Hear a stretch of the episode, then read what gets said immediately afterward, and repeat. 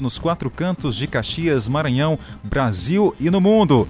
Vamos lá, agora é hora de falar com ele, Nonato Santos.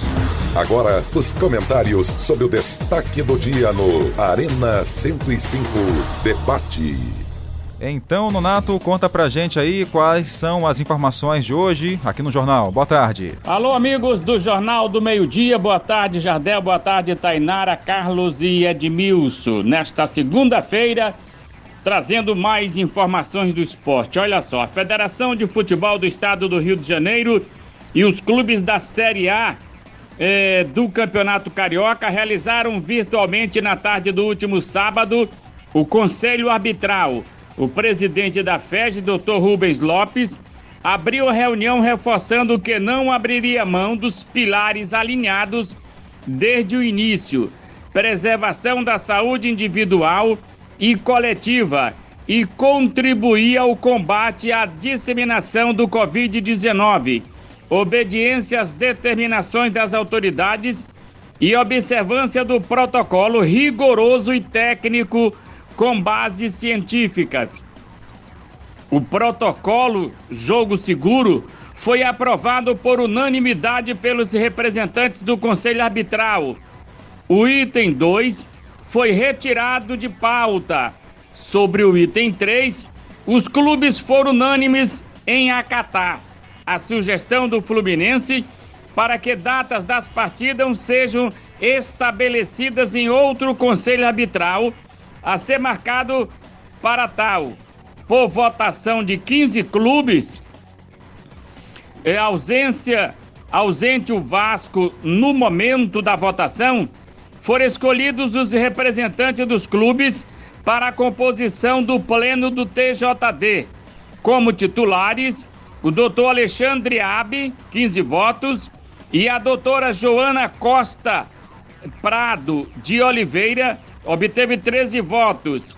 E o doutor Cláudio Luiz Barbosa, com dois votos. Na qualidade de suplente, a votação foi acompanhada pelo presidente do TJD, doutor Marcelo Jucá. Quer dizer, o Campeonato Carioca caminha em passos lentos, eh, com reuniões, para ver se durante esse tempo diminui eh, eh, a incidência dos casos do coronavírus 19.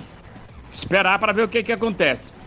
Bom, na última sexta-feira à tarde, eu estive conversando com o presidente do Cordina Esporte Clube da cidade de Barra do Corda, sobre vários itens, sobre vários itens.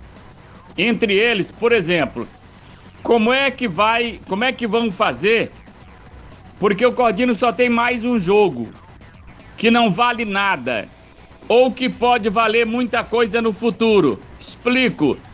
É que nesse jogo o Cordino vai apenas cumprir tabela. O time já caiu para a segunda divisão de 2021. Tanto faz perder como ganhar. Mas se o time não cumprir esse compromisso, ele pode ser suspenso do Campeonato Maranhense por até dois anos. E aí complica. Mas veja só, para fazer um jogo, time tem que contratar jogadores e aí a dúvida, vão buscar jogadores fora? Vão fazer um time caseiro, que eu acredito é o que vai acontecer? Quer dizer, existe um montão de dúvida do Cordino.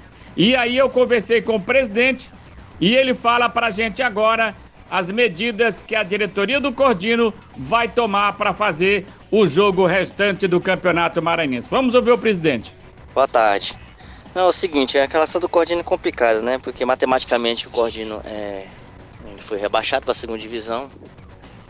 Fizemos uma campanha que não era o que a gente esperava.